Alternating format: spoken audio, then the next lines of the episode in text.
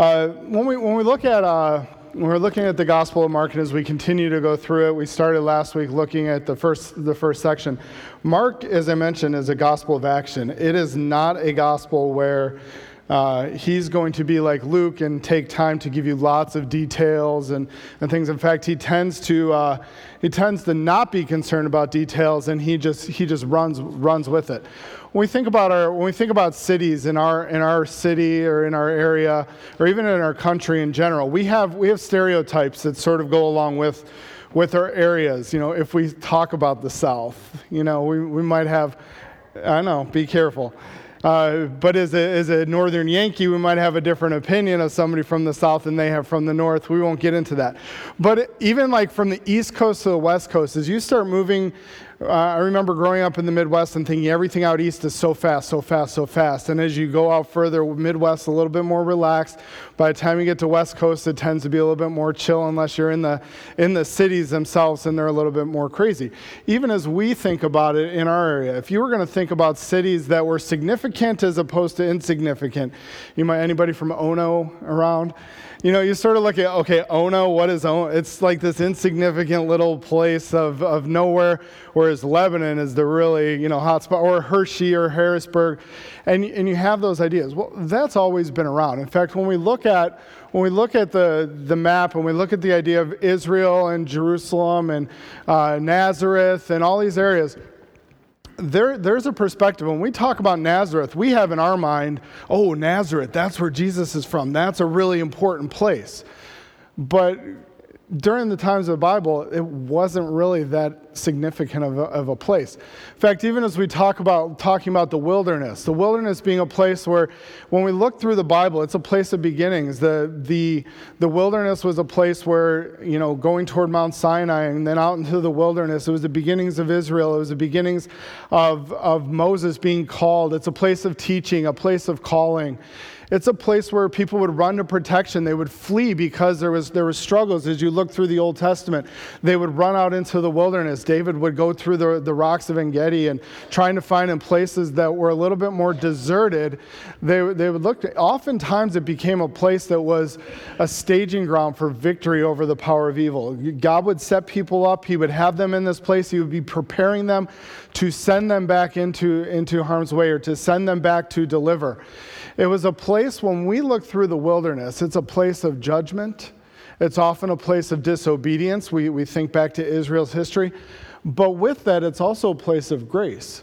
When we look at how God, though He judged, though He dealt with the disobedience, His grace still is extended in the, in the wilderness. Now, the wilderness is going to come up here in Mark. And for Mark to actually take the time and give you a little bit of detail, it's important for us to, to note. He talks about Nazareth. He's going to talk in verse uh, 7, I believe it is, uh, where he's going to, or uh, verse 9, excuse me. It came to pass in those days that Jesus came from Nazareth of Galilee. Nazareth was an insignificant place. It was not uh, any place of popularity.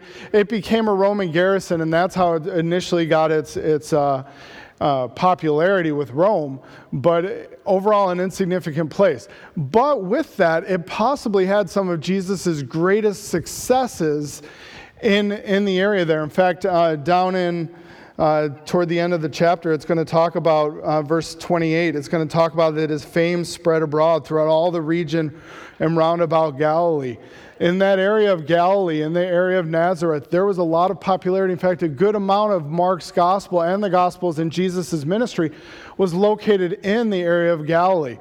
Uh, you can look at Acts 2 or 128, not Acts, sorry, Mark 128 and 37 will highlight some of the fame, the popularity that he had, as opposed to what we would think when we think, oh, we think Jerusalem, the, the city of David, that's the popular place.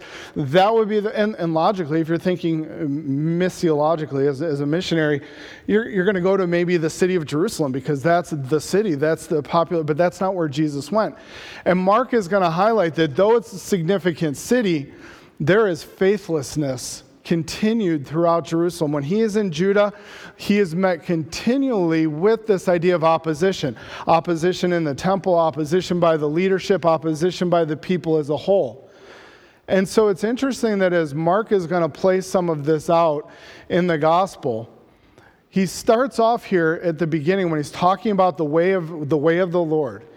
He highlights that Jesus, and I have the arrows in your notes, but not up there. Jesus leaves from Galilee.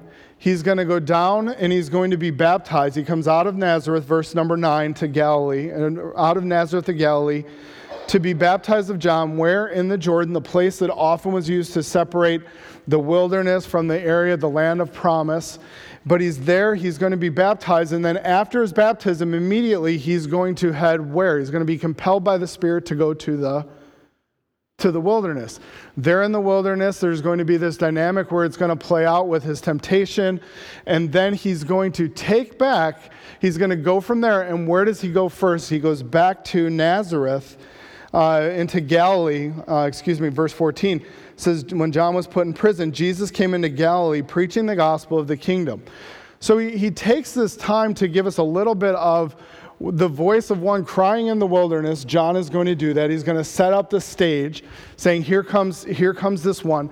The one that is coming has now come. He's going to be baptized. He goes out into the wilderness, and now he's going to head back to start preaching the gospel. Now, as Mark unfolds it, and we started last week talking about verse 1, it says, In the beginning was the, or, uh, the beginning of the gospel of Jesus Christ, the Son of God. So we, we get to this first section, and Mark is going to start talking about the way of the Lord. And we covered with John the Baptist last week. He's preparing the way of the Lord. This is what is coming in. And now we look and say, okay, what else is Mark going to teach us about this way? That we're known as people of the way. The, chapter 10, verse 52, that they followed after him in the way. Uh, Acts, it talks about that they are people of the way. And so, this way of the Lord that God Himself has designed, He has approved the way of the Lord, we talked last week, is the plan of God, and that's, that's verses 1 through 8. Now we start to go a little bit further, and we can see that the way of the Lord is approved by God. The way of the Lord is approved by God. Now, in verse number 9, we're going we're going to walk into the baptism of Jesus. But unlike the other gospel accounts, uh, especially with Matthew, Mark Mark again, not going to cover a lot of details. He's going to hit it, he's going to cover it. it. Says it came to pass in those days, Jesus came from Nazareth of Galilee and was baptized of John in the Jordan. And straightway coming out of the water, he saw the heavens open, and the Spirit like a dove descending upon him. And there came a voice from heaven saying, Thou art my beloved Son, in whom I am well pleased. It really, when you look at it, this is one of the most anticlimactic arrivals in the gospel. What, what is it? You know, you're thinking Jesus, you're thinking Messiah, you're thinking King, and it says, hey, he came from Nazareth, then he was baptized. He came to the River Jordan. Mark, Mark's not going to glitz and glamour it. He's just going to, he's just to matter of factly state, here is, here's what Jesus does. He comes down, he's going to be baptized by John in the Jordan. It's interesting, uh, and we've talked about this before at church here, but uh, it was baptized of John, and straightway coming up out of the water. It's not the idea that coming up out of is not like he was walking up on the shore, but it has the idea of being brought from underneath. That he was he was immersed. That same idea of the baptism being brought under.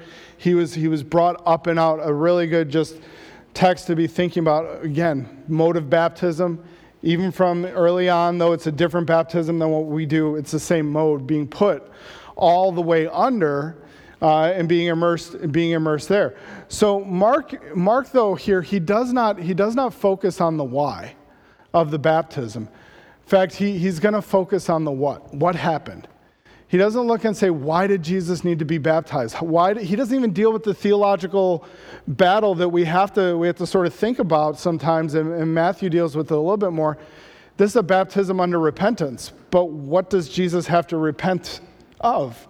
He's sinless. He doesn't have he doesn't have any sin to be repenting of. So why would Jesus actually go through with this as opposed to just saying I don't need that because I don't need to repent?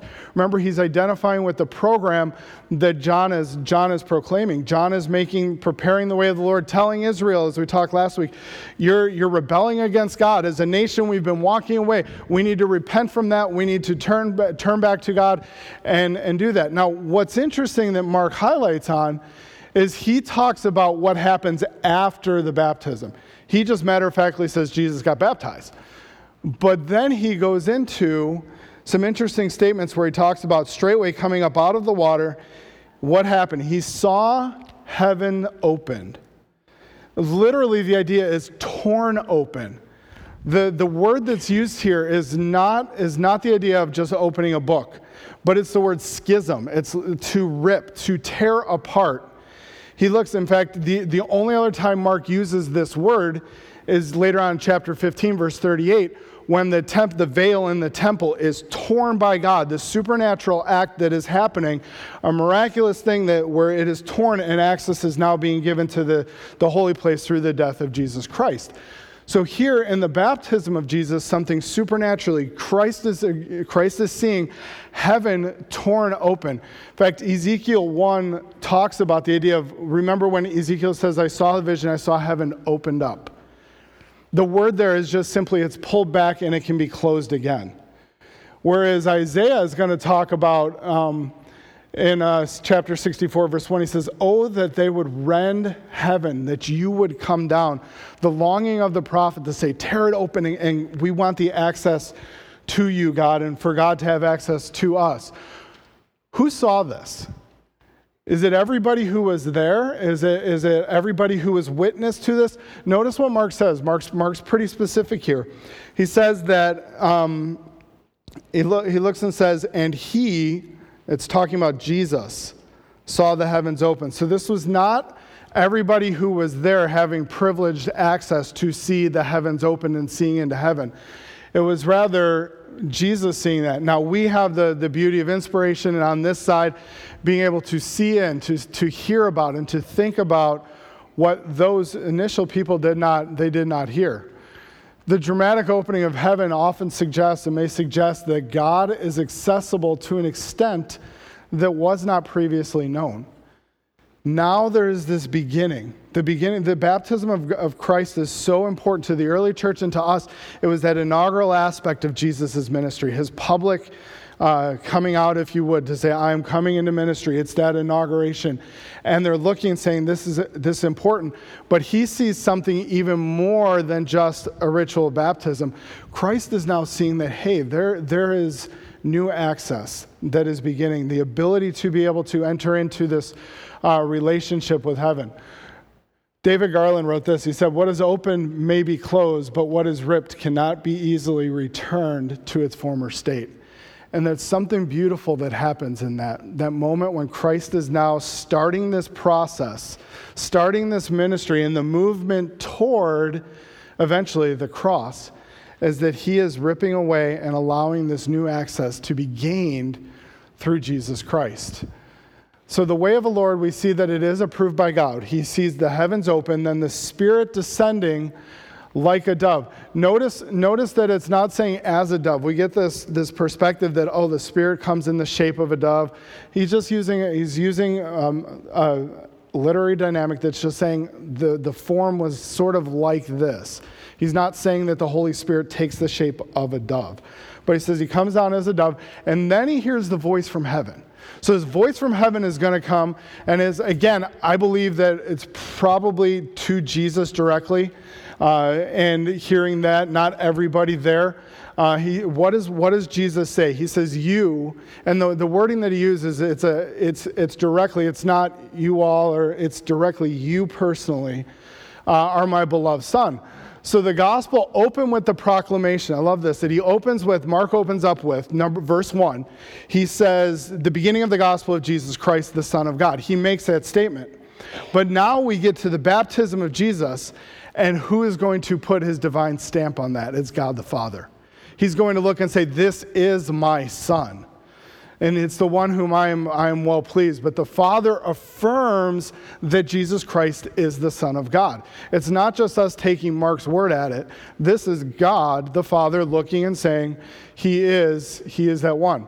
So this voice from heaven cries out, affirms the deity of Jesus Christ, and he says, I am well pleased. It's not just, it's not God simply looking and saying, Hey, I'm really proud of you, son. You're doing a good job. You're swell. But he's looking and saying, I, I look and I am signifying, it signifies God's pleasure and that Jesus was this agent of special mission. He understood. Jesus is identifying with the program, with the, the mission that he has to come to seek and to save that which is lost, to be a servant to others. And he's identifying with that and he's going forward, and God the Father is pleased with his son's path that he is, he is heading down toward. So his voice from heaven then cries out. It's not simply, though, a mission in which Jesus speaks and then acts on behalf of God. He's not, he's not just an ambassador. We are ambassadors. We speak on behalf of God. We take the mission of sharing the gospel, but we are not God. We are ambassadors for God. Jesus Christ, different story.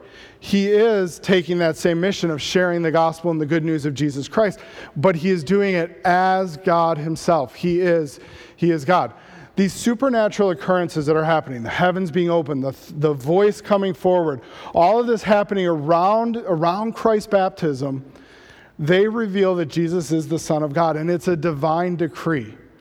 To be able to look and to say, How do I know that Jesus is the Son of God? Well, I can rest in the words of God the Father who says, This is Jesus Christ. I don't have to, I don't have to waffle on that. I don't have to wonder. I can take God at his word in those moments. So Christ's baptism launches Christ on the servant road. He's beginning this pathway. He's heading down this idea. Again, Mark is going to be about service, about action, about his ministry to others. So, on the servant road, ultimately leading to death on the cross, which we know flows with all of Scripture. We know he humbly submits, Philippians 2, to obedience and even to death on the cross. His pathway is started here, and he's going on this, this way. So, the, the way of the Lord, it is approved by God. And it's something that the, God the Father puts a stamp on and says, Jesus Christ is headed this way. And it's a good thing, and what he's doing is, is profitable. Some thoughts to, to consider as I was going through. Christ is God's way. Now, I'm preaching to the choir here. Most of you are like, yes, we know that. Christ is God's way. We would be foolish not to follow him and to follow his ways and to continually look and say, if we are people of the way, not just saying, okay, I've gotten saved, but we have a responsibility to be following the path that Christ has established one of servitude, one of obedience, one of submission to the Father. Just as Christ was doing, we have that responsibility to follow and to proclaim the message that Jesus Christ himself was proclaiming. Christ is God, as I mentioned. We cannot equivocate. If someone doubts, if someone denies, I'm, I, I hold personally pretty strongly, even if I'm dealing with somebody who's an atheist and he looks at me and says, Well, let's suppose that Jesus Christ isn't really God. Sorry, man, I can't do that. Uh, that's, that's my presupposition. I'm, there is a God, He has spoken. Jesus Christ is God. We cannot equivocate, we can't waffle on that. We look and say, This is who Jesus Christ is. He is deity, He is the divine nature. Jesus Christ is God in the flesh. So we don't, we don't change on that. Like Christ, we need to submit to being God's servant, God's agent. And humble servitude was Christ's goal. Is it ours? What's interesting is that, that phrase, my son, um, there's, there's a couple different options that people talk about. Like, why, why, did, why did God the Father use the phrase, my son? He, um, he, it refers back, a lot of people believe, it, commentators re, believe it refers back to Psalm chapter 2, verse 7, which is a messianic psalm, where it's a declaration of Christ being on the throne, the Messiah coming, and the phrase my son is used there, which seems to make sense. But what's interesting about that, and Mark's going to bring it out more later on, especially in chapter 9, he's, he says, if you think the Davidic king, if you think the one who's going to come with power and authority and the Messiah, like the, they would have been thinking, they were looking for someone to come and to overthrow that Roman government, to be that power, to be that strength. He comes in and Christ looks and says, Don't, don't tell anybody. Just, just keep it quiet. Just keep it under wraps. And we'll talk about in a few weeks, it's called the Markan secret, where multiple times Mark is going to look, at least five times, it's going to say, Don't, don't go tell anybody, which is completely contrary to what we think, because we're thinking we need to go tell, we need to go tell. But there's reasons why, why that happens. What's interesting to me is the, the triumphant king, my son, the, the one who should be coming in, he comes with this attitude of, it's not about me. He comes in with this humble servant's attitude and says, I'm coming to serve, not to be ministered unto as a king would want to be, but rather to minister unto others. So he takes that attitude of humble servitude to look and to say, is that our goal with fellow believers? Do we come here and say, what are you going to give to me? Or do we look and say, what can we give to God? What can we give to others? Having that heart attitude that, that Christ had. So, the way of the Lord is, is God's plan. It was approved by God, but then it's going to be attacked by Satan. Mark just is going to keep going boom, boom, boom, boom, boom. The next thing that happens, it's going to be attacked by Satan. So, immediately, verse 12, again, Mark using that 40, 41, 42 times in the book, that word immediately, it's going to happen quickly. It says, immediately, the Spirit drives or compels or urges him, meaning Christ, into the wilderness. And we, we look at this idea of what's going to happen. What's going to happen is conflict. As you think through whether it's the book of Mark or just the Gospels in general, you, who, who does Jesus have conflict with? Who are some people? Satan. Okay, yes, good. Got number one. Who else? The Pharisees, the religious leaders. Absolutely. There's conflict there with the religious leaders. Who else, is, who else does he have conflict with? The demons. The demons, there's conflict with the demons. Is there any other person or entity that he has conflict with? Or it seems to rise up, and all of a sudden something's rising up, and he's going to look with his voice and say, Stop, hush, quiet, be still. Nature, the, where nature, and you're going to see it pitted against it, and Christ comes in. There's another group he has, he has conflicts with at times. His what? His disciples. So, so you have all these individuals that, that there's conflict. Conflict is going to be inevitable, and we know that it's present in our, in our lives.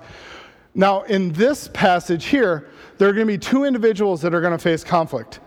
And you, you did a really good job with the, this Sunday school answer the first time. You said Satan right away. So this time, who's the first person that's going to have conflict? Jesus. Okay, Jesus. Jesus is going to have conflict. Who's the other person that's going to face conflict? It's going to be John. John is going to face it's just going to be a brief statement. There's going to be one little thing that happens to John, but there's going to be conflict that arises in John's life. So now there's, there's this conflict. The way of the Lord is now going to be attacked. And, and what happens here is Mark is concerned not with the test itself. Again, he does the same thing here with the temptation of Christ that he does with the baptism of Christ. We, we expect the long, give us it all, tell us everything. Mark is not concerned with that. He's concerned with the results. What happened? What is the, what is the end? How did, it, how did it finish up? Notice, notice what he says. And he was there in the wilderness 40 days, tempted of Satan, and was with wild beasts, and the angels ministered unto him. Now, after that, John was put in prison. There it is. And we're looking at Matthew, we're thinking Matthew right away, oh, he's going, how's he going to attack Satan? When Satan attacks him, he's going to attack him with the word of God. He's going to use the word of God multiple times. Mark doesn't deal with that. Now, we know from our theology and Bible study that's how Matthew deals with it. That's how Luke's going to talk about some of it. But here, we're going to look and say, Mark just looks and says, it happened. He was tested, he triumphed. He just boom, boom. And, and think about who he's writing to. He's writing to the Romans. They want to see action, they want to see authority, they want to see power, they want to see the conqueror, they want to see the one. He just, yeah, he was tempted, he had a, he had a struggle, he won. Now, there's multiple views. Uh, he views this as one epic clash. This is just one battle. We, we know that Matthew, Luke, they deal with it in multiple battles. Like there was the temptation on the pinnacle, there was the temptation for the bread. He just looks and says, there was, there was a testing that occurred. And in the testing, Christ passed the test. What's interesting is he brings out, Mark brings out something that the other gospels don't. He brings out that he was with wild beasts, highlighting the danger, the desolation of the area that in, the, in that wilderness area. Wh- what it all entails, we don't, we don't know everything on that. We just know that this was another conflict that arose with the wilderness. There's uh, some, some commentators, and there, there may be a good, good dynamic here, writing to the Roman Christians who are under persecution And if you remember, even with when Nero's in charge, and potentially maybe during that time period here being written, uh, Tacitus, who's one of the Roman historians, actually talks about that Nero would dress them up, dress the Christians up in hides of the wild beasts, put them in the arena for the dogs to tear at them and to face that conflict. So, is there even a potential here, though, I, whether Mark had that in mind when he wrote it, we're not sure. Is there the potential to look and say, encouraging to the Roman Christians, Christ even faced the, the wild beasts, and through the power and the strength of God, he was able to overcome. You can, you can endure testing, you can endure some of that. Could be. Now, on the flip side, you've got always the, the other dynamic where you're looking and saying, yeah, but why did those ones get fed to the beasts and why did they? And we, at that point, we give it to the providence and the sovereignty of God and looking and saying, he, he understands that. I don't have an answer on all of those, all of those dynamics. But he does look and say there is this, this aspect with the wild beasts. Another, another interesting part was uh, he talks about that the angels ministered unto him. Now, Matthew talks about that as well. Chapter 4, verse 11. Matthew is going to talk about that after the testing is done, Satan leaves, and the angels come and minister unto Jesus. Interestingly, Mark says the, the way that Mark uses the Greek word here is that the angels are continually ministering to him. Seems like through that entire testing. Now, it doesn't mean they were feeding him because we know with Matthew at the beginning, he's fasting for those 40 days. So, so he, the angels are, though, ministering, giving comfort, giving strength through that time. In what ways? We don't totally know, but we, the interesting word there is the, the ministering word is they, they were deaconing to him. It's diakonos. It's that, it's that serving, the waiting of tables, the, the getting down and, and getting their hands dirty to help, to minister, to be, to be that servant. And then after Jesus, he just gives, Mark gives this quick little thing. It says, and John was handed over to prison. Now, it doesn't, if, if, most of you with your King James, it says John was put into prison or put in prison. But the word that's used is really interesting. He uses the word that says that he was handed over. And this, uses, this word is used multiple other times in the gospel. It's used in 931, 1033, and then eight different times in chapters 14 through 15, dealing with Jesus Christ being handed over, being uh, given to, walked into the hands of the, the Pharisees and the religious leaders uh, for that idea of being turned over into death. And then it's used uh, in 13, 9, 11, and 12, talking about the, the believers who are being betrayed or being persecuted, they would be handed over. Uh, John here is not just a forerunner of uh, a forerunner of just Jesus' message. He's a forerunner of Jesus' fate. He's handed over to them, just like Jesus one day will be handed over uh, to them. So a little foreshadowing there. But the idea of being handed over, it combines not only the adversity, the struggle, the conflict that these men faced, uh, and, and to which we as the faithful are subjected. But it also that God providentially operate, is operating through those circumstances. They handed over, there's a passive aspect to which somebody was in control, somebody was well aware of the situation that was happening.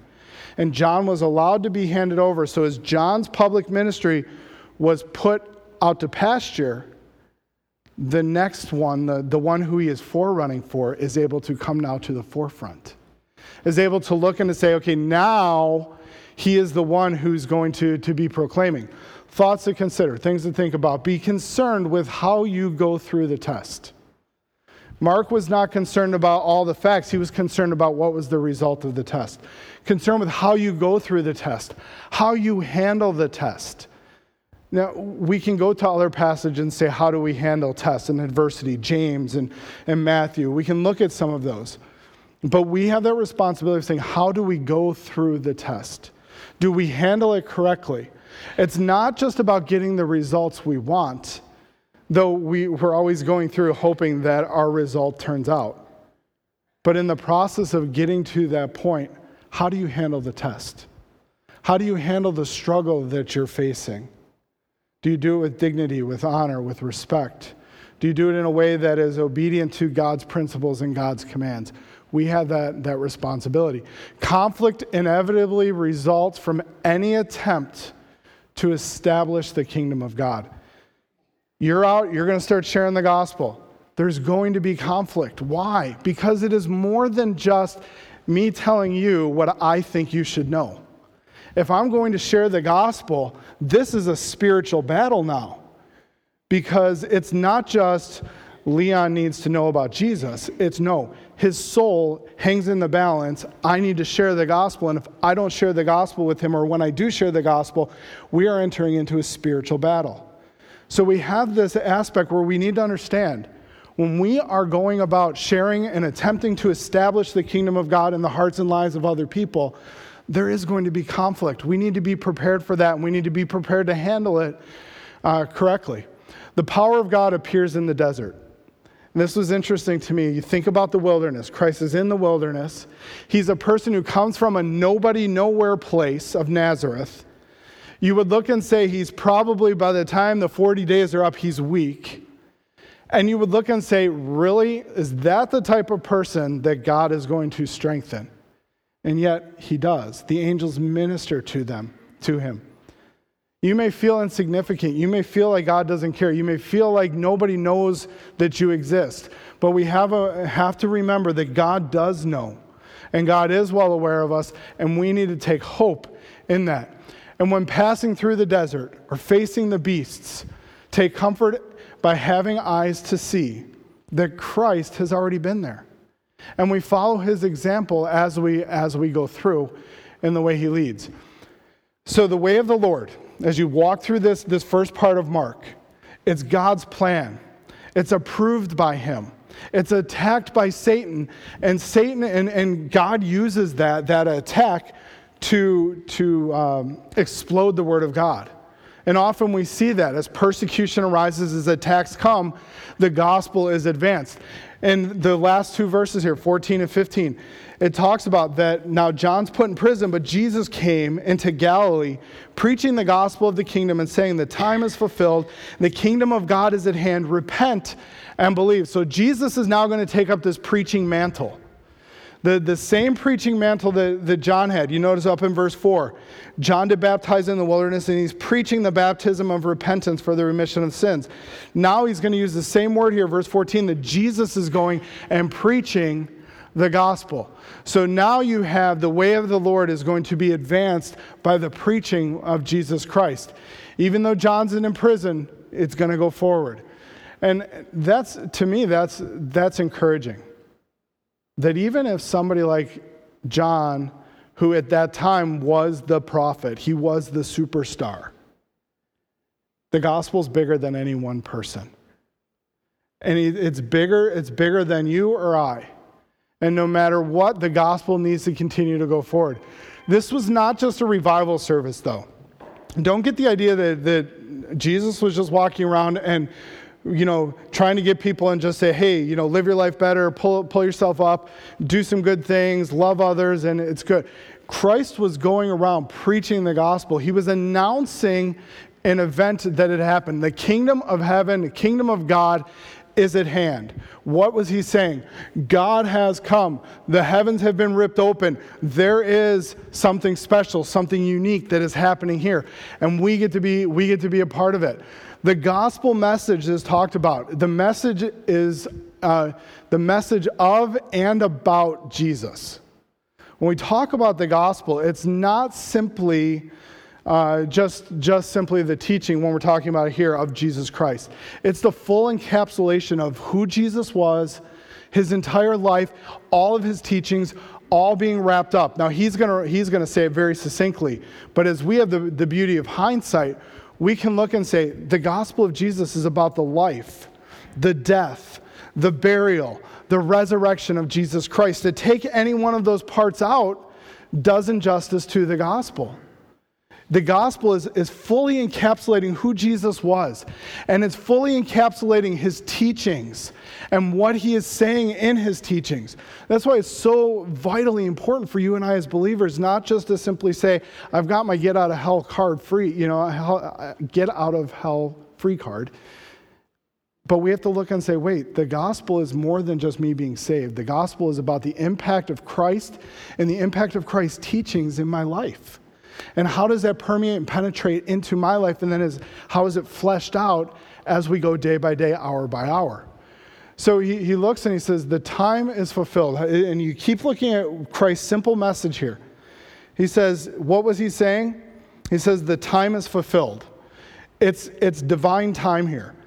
The, the word that's used, Luke, Luke will talk about chronology. Remember when Luke talks about Christ coming? He's like in the 15th year of the reign of Tiberius, when, you know, and he goes on, he gives you the specific, you can almost bring it down to the date. That's Luke.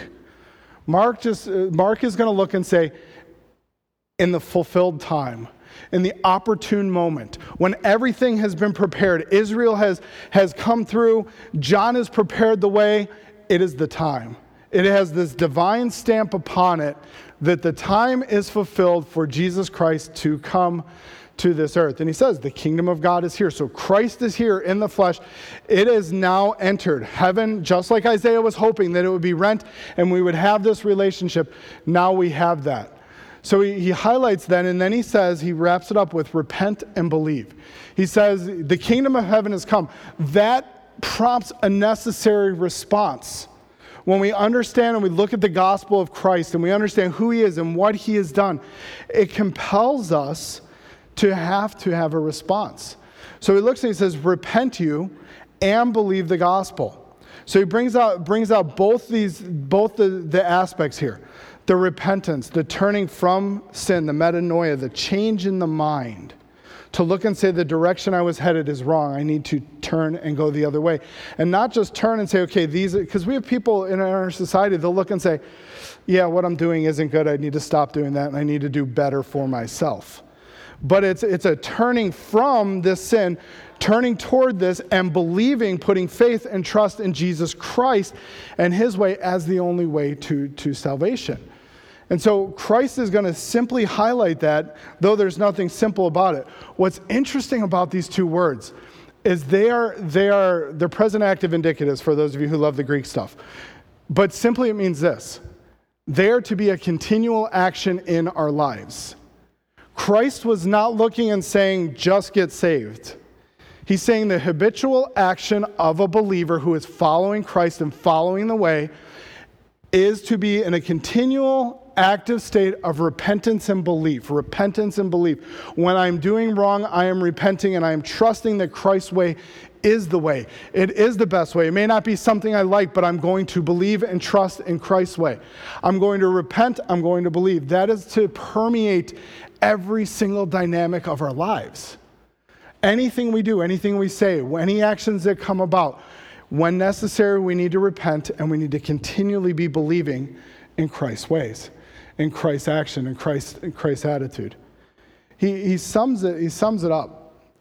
The God's divine way, when we look at the, the first part here of Mark, and, and then, you know, he's going to lay the groundwork here, and then he's going to just explode with activity after activity after activity.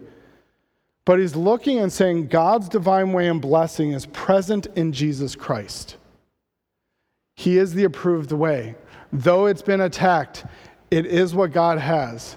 And it is our human obligation when we come face to face with Christ to repent and to believe. So, as we look at our lives, we, we look at it this week, we look at all these different dynamics. Maybe you're in the midst of attacks, maybe you're in the midst of sharing the gospel, maybe you're dealing with sin personally. All those areas, we need to be trusting in God, and if necessary, repenting from our sins and following after the way because the way is approved by God. It is His plan for us, and we need to go forward with it. So, Lord, I pray that you would help us today and this week to be individuals who are trusting in you, who are following you. And Lord, I pray that you would help us when necessary to repent of our sins, help us to believe in you. And Lord, we pray that you would give us the boldness to proclaim your way and your truth. In your name we pray. Amen.